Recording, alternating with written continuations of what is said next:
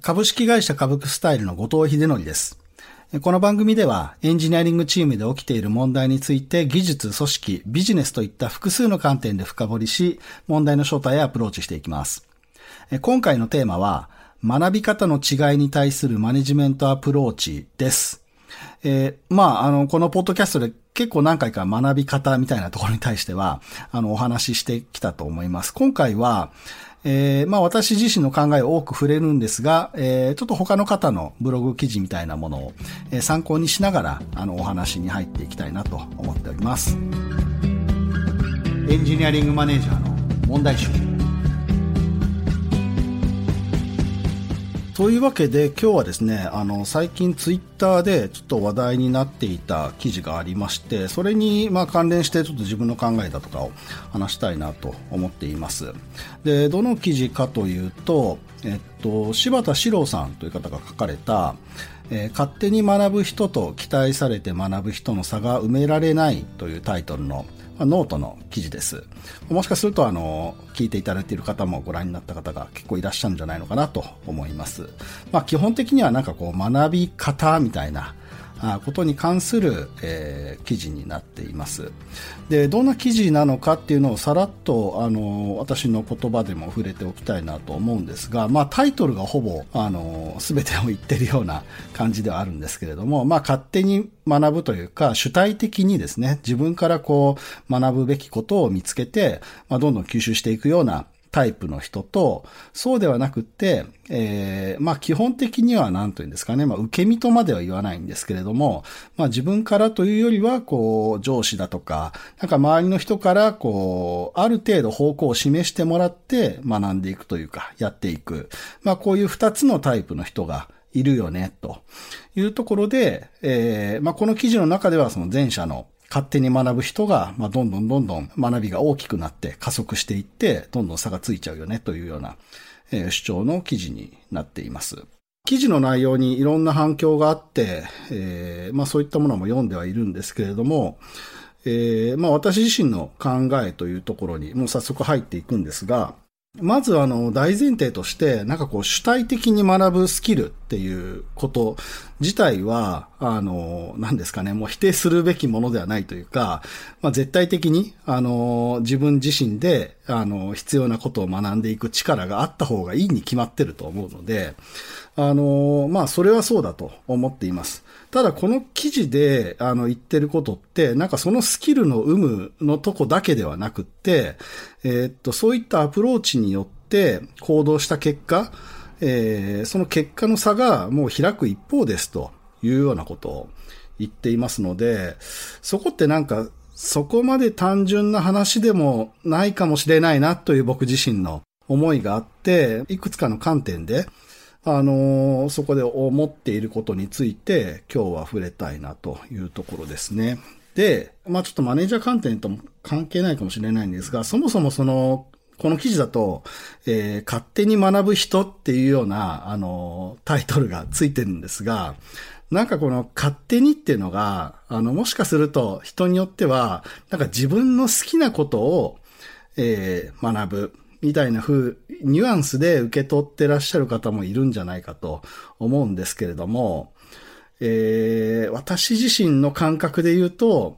まあこの勝手に学ぶのか、その学ぶ内容は、なんか必ずしも自分の好きなことというわけではなくって、まあどちらかというと、まあ必要とされている仕事だったり、責任だったり、まあそういったものであるべきなのかなと思っています。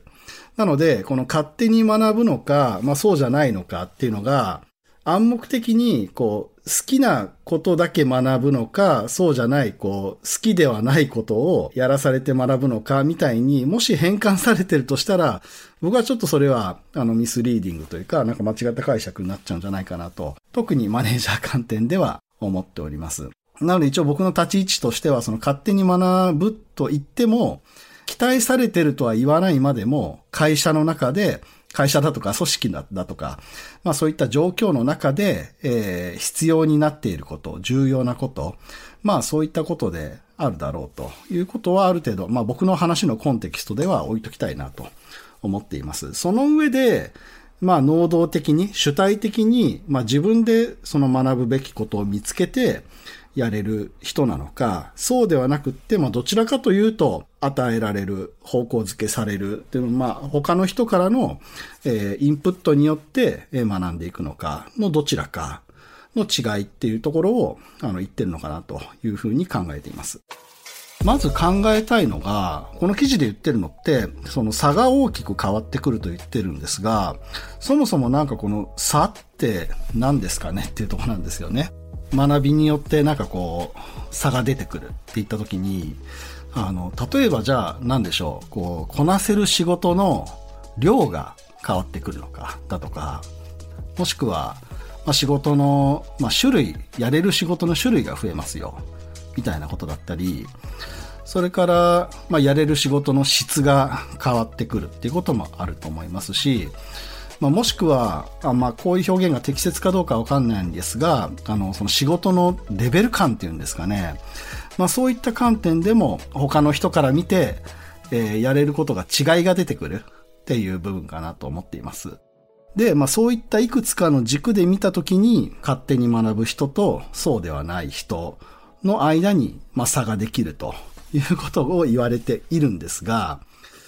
例えば、その勝手に学んでいくときに、何ですかね。まあ、その、ある人が持ってる既存のスキルの中で、まあ仕事をしていて、周囲のチームの人たちがなんか困りごとだとかがあって、それは明示的にこう、やれとは言われてないんだけれども、解決しないと、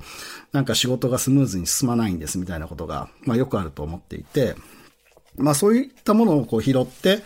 え、解決していくっていうようなことが、この勝手に学んでいくタイプの人が、あの、やってることなのかなと思うんですけれども。で、そういった時に、まあ、見つけられる問題だったり、もしくは解決し得る問題って、往々にして既存のスキルのある程度その範囲内で解ける問題の種類。あの、もちろん知識っていうのは新しくインプットが必要だったりもするんですけれども、なんかこう、何ですかね。ものすごくチャレンジしないとできないような種類の仕事ではないような印象を持っています。なので、まあ、やれる量が増えるだとか、もしくはこなせる仕事の種類が増えるだとか、まあ、そういった意味での、こう、学びの結果の差がつくっていう部分かなと思います。で、まあ、差がつくっていうことは、その主体的ではなく、受動的に学ぶ人っていうのは、まあ、もしそういった問題が身の回りにあっても、まあ自分からは取りに行かないので、えー、上司だとか、もしくはその周りのチームの人だとかから、なんかこうオフィシャルな形で、えー、これをあなたの仕事としてやってくださいというふうにならない限り、まあ手をつけないということかなと思います。なのでまあその状態であれば確かに、あの、勝手にあの、自分の判断でもって、そういった問題を解決していっている。まあ、何らかのインプットを持って、え取り組んでいっている方の方が、まあ、何らかのこう、学びの結果というか、できる仕事の量というか、そういうところが大きくなっていくというところあるので、確かに差はついていくと思います。ただ一方で、そういった学び方で、その仕事の質だったり、もしくは仕事のレベル感っていうところまで、上がることになるんだろうかっていうのは、ちょっとわからないなというか、必ずしもその勝手に学んでいる人が、こう、どんどんその自分で課題を見つけてやっていれば、クオリティが上がったりだとか、その、やれる仕事のレベル感、なんかこう、抽象的な問題を解決できるようになったとか、そういうふうになるかというと、それは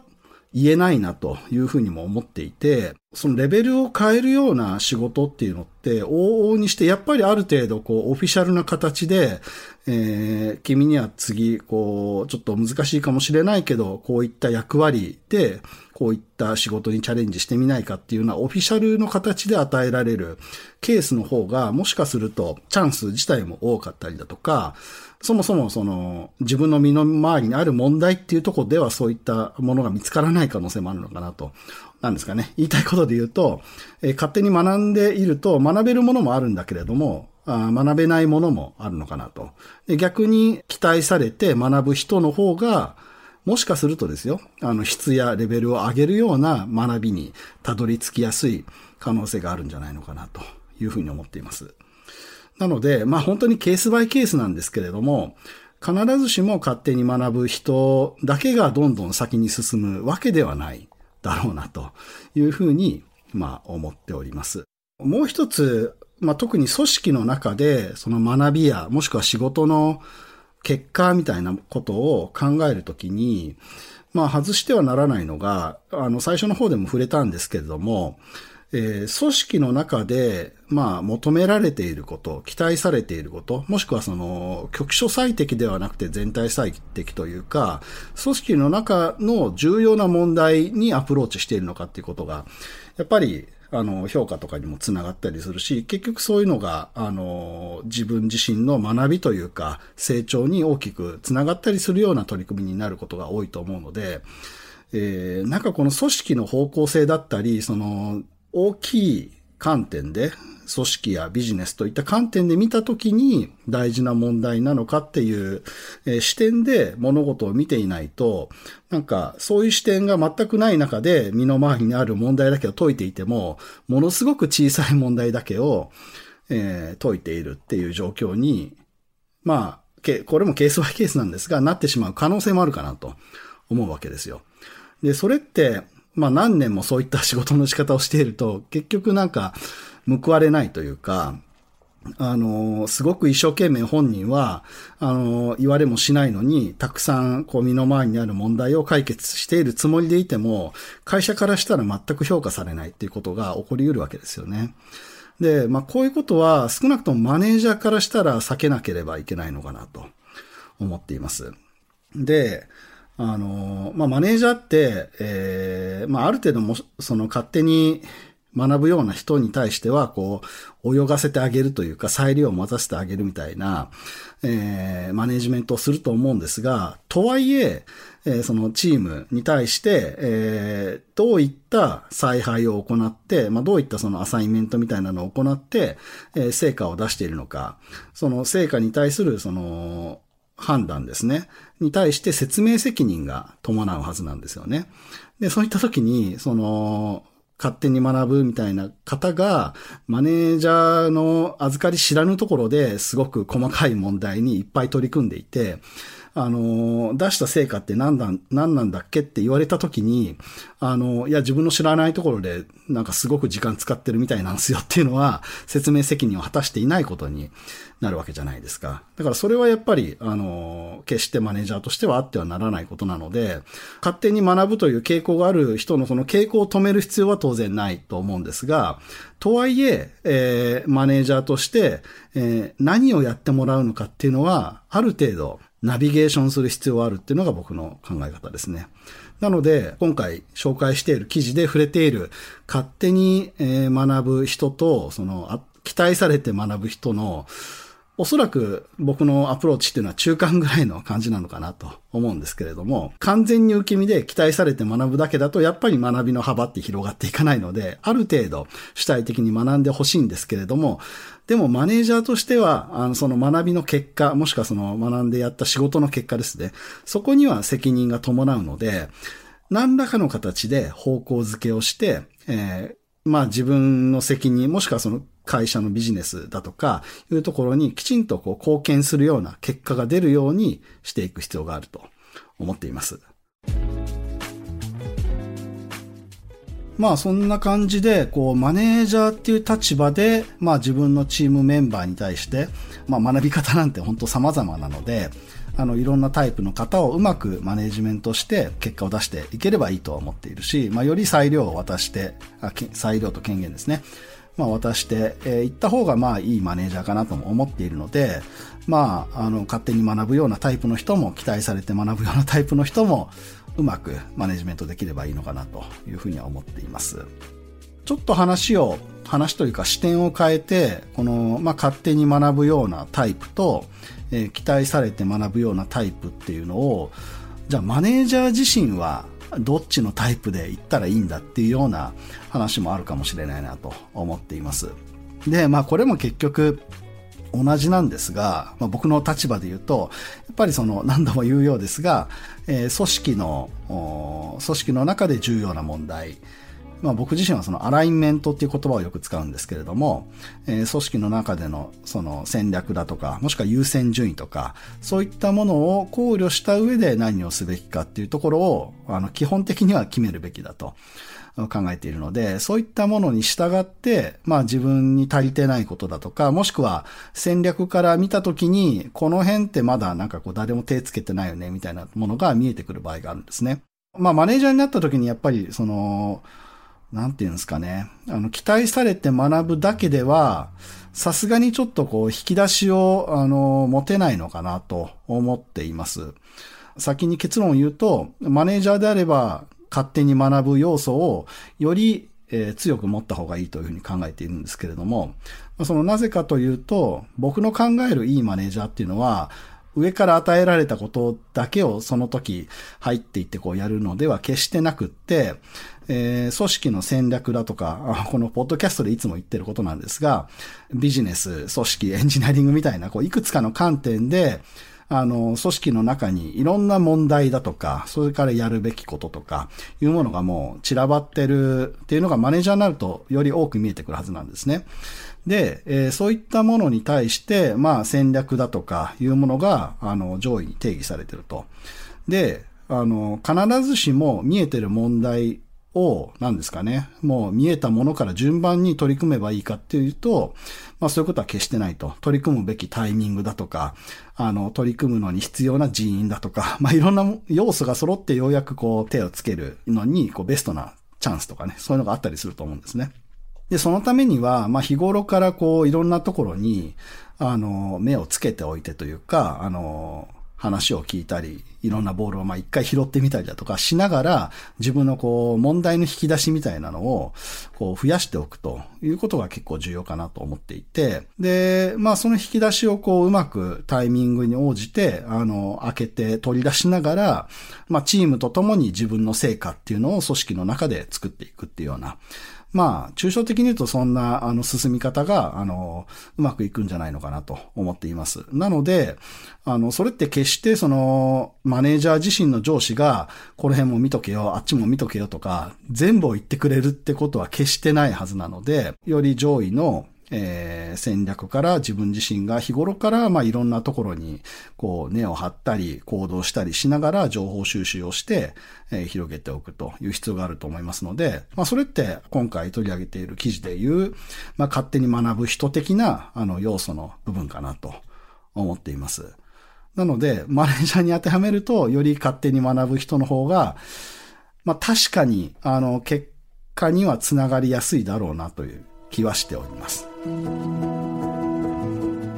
というわけで、あの、今回は、抽象的に言うと学びっていうカテゴリーの、あの、テーマに対して、まあ、私自身だけの考えではなくて、他の方の、えー、ノートの記事っていうのを参考にしながら、あいろいろお話ししてみました。で、まあこういった形であの他の方の意見にも触れながら、なんか自分の考えをこう話すみたいなことって、まあ対話のような形だったりして、まあ僕自身も日々、あの、いろんな方のあの書かれてること、発信されてることからインスパイアされて自分自身の考えを深めるみたいなこともあったりするので、まあこのポッドキャストの取り組みとして今後もあの機会があればやってみたいなと思いました。さて、この番組では感想や質問、リクエストなどお待ちしております。番組詳細欄にあるリンクよりお気軽にご投稿ください。ツイッターではハッシュタグ EM 問題集をつけてツイートしてください。EM はアルファベット、問題集は漢字でお願いします。そして Apple Podcast や Spotify の Podcast ではレビューもできますので、こちらにも感想を書いてもらえると嬉しいです。お相手は株式会社株クスタイル COO 兼 CTO の後藤秀則でした。